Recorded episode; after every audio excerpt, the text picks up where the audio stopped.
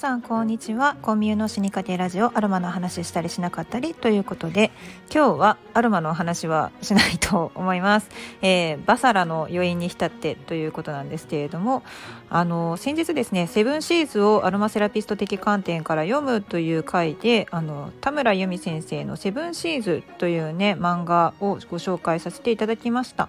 これミステリーをあの見ている方々ね月9のミステリーという流れを見ている方々はあのすごく面白いストーリーを書く人だなというのを気づかれていると思います。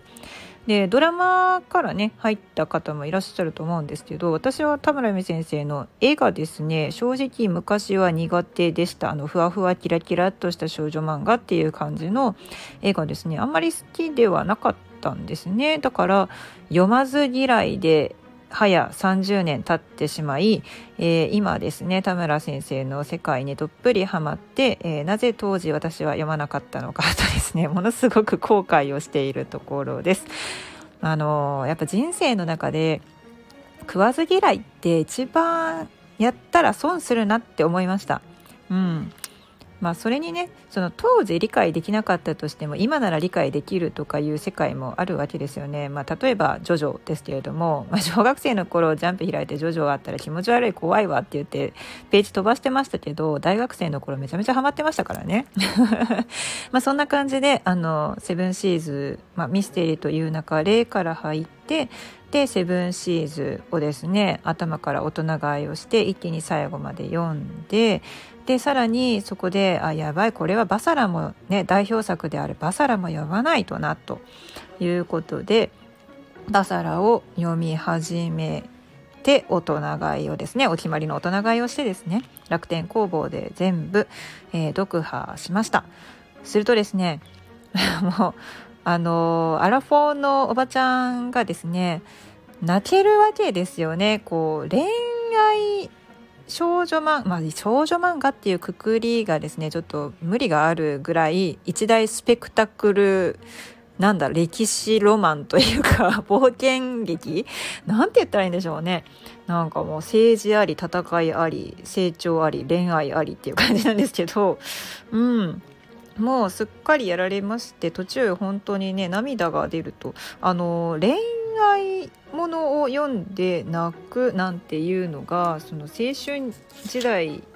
をですねはるか遠くもう回りきってしまった人に起こるもんなんだなって思いました。はい、バサラはですねどちらかというと、まあ、簡単に説明するとそのロミオとジュリエットロミジュリ的な感じ。あとウエストサイド物語的なね。あの恋物語なんですけれども舞台は日本なんですよね。ただまあその日本って言っても文明がまあ荒廃してしまった後の日本です。でも日本の形を成しているんですよ地形が。だからちゃんと北海道もあればあの九州とか、えー、まあ、沖縄琉球もあるわけですね。四国もちゃんとあります。うん、でその日本のこの今の現在の国土とほぼ変わらない設定で描かれているので聖地巡礼とかもねすごくねしやすそうな物語です。まあ、本当にあの琉球から、えー、北海道のなんと網走刑務所も途中で出てきますので もうなんか地形ね日本の地理を勉強したい、えー、お子様がいらっしゃる方には歴史とか地理とかを勉強したい方にはまあうってつけなんじゃないかなと。ね。史実とちょっとねあのなんだろうな。まあ、あのファンタジーですので歴史漫画とは違うんですよ。その戦国武将物語的なものではないので違うんですけど、まあ、地理的にはね面白いと思いますよ。現在その主人公たちの現在地っていうのをちゃんとねところどころ物語で今主人公たちは一体どこにあるのどこにいるのか。でどこの都にね行ったのかとかねそういうのをちゃんと書いてくれてるので分かりやすいかなと思います。うん。でこれバサラに関してはすごくまあ、全部そう全作品そうなんですけれども何よりもやっぱりキャラクターがですねすごくバラエティーに富んでるんですけれども、えーと、好きなキャラクターまあ、感情移入悪役でさえも感情移入してしまうところが大きいので本当にあの「鬼滅の刃」もねあの鬼に感情移入をしてしまうような場面って多々ありましたよね。その悪役として描かれている鬼なんですけれどもその背後には、まあ、悲しい背景を背負っているというようなねところがありましたが、まあ、このバサラに出てくる悪役も結構ですねいろんな悲しいドラマを抱えていて、まあ、敵と味方っていうのは確かにそのはっきりと分かれてはいるんですが敵を一概に敵だからって言ってあの読者が嫌うかって言ったら嫌いになれないところがたくさんあるんですよね。本当に。なんかきなんか嫌だなこのキャラっていうようなキャラクターでさえもなんかお前かわいそうなやつだなっていうようなところも出てきたりしていて。でそれぞれのキャラクターのですね、まああのまあ、過去のことに関してはなんとバサラがですね完結をしてからえ25巻かな？25巻で完結をした後2冊外伝が出てるんですよね。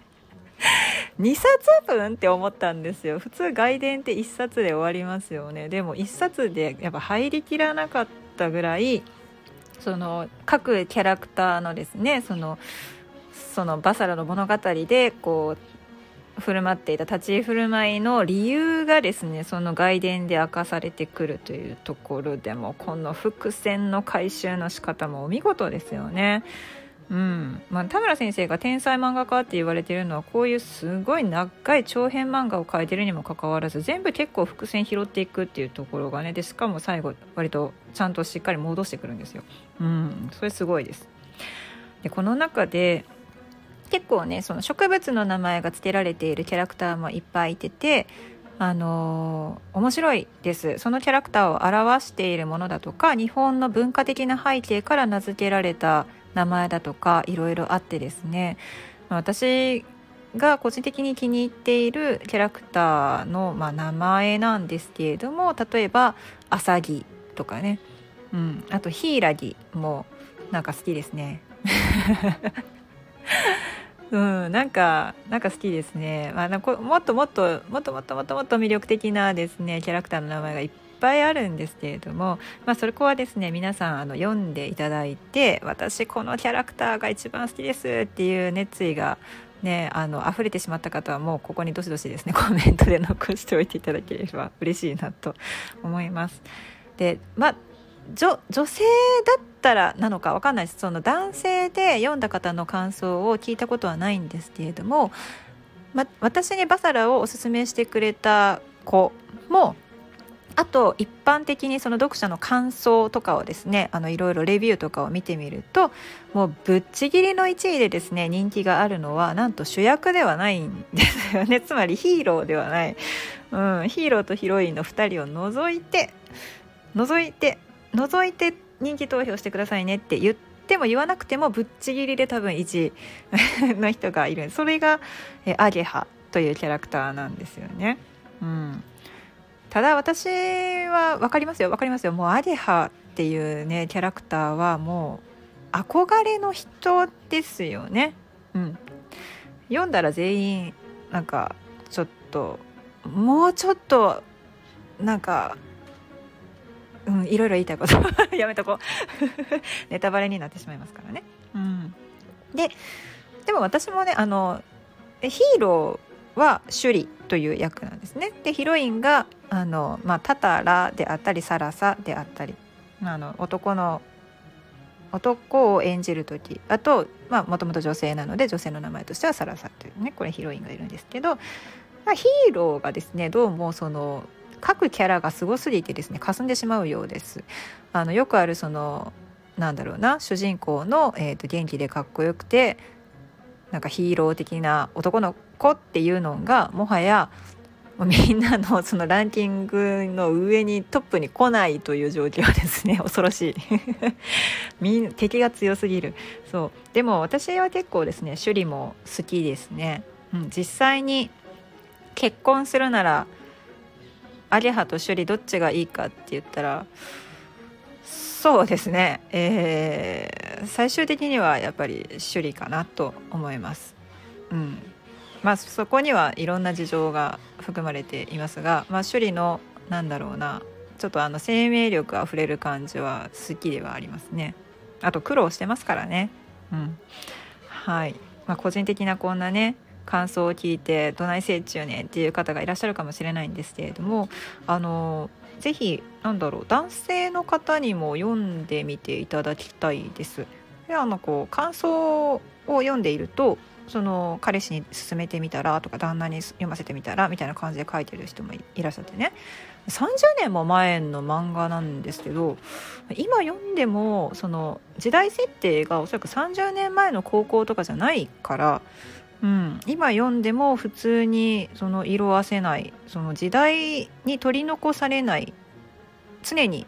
新しい刺激をくれるものというような感じがします。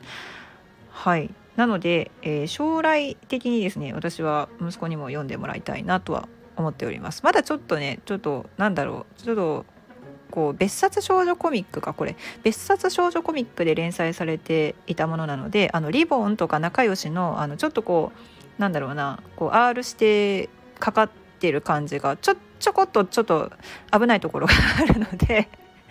まあ、ちょっと大人もうちょっと大人になってからですね息子には読んでもらいたいかなと思います。以上、えー、ちょっと今日はグダグダ話でしたが、えー、コミュの死にかけラジオアロハの話したりしなかったりということでまたですね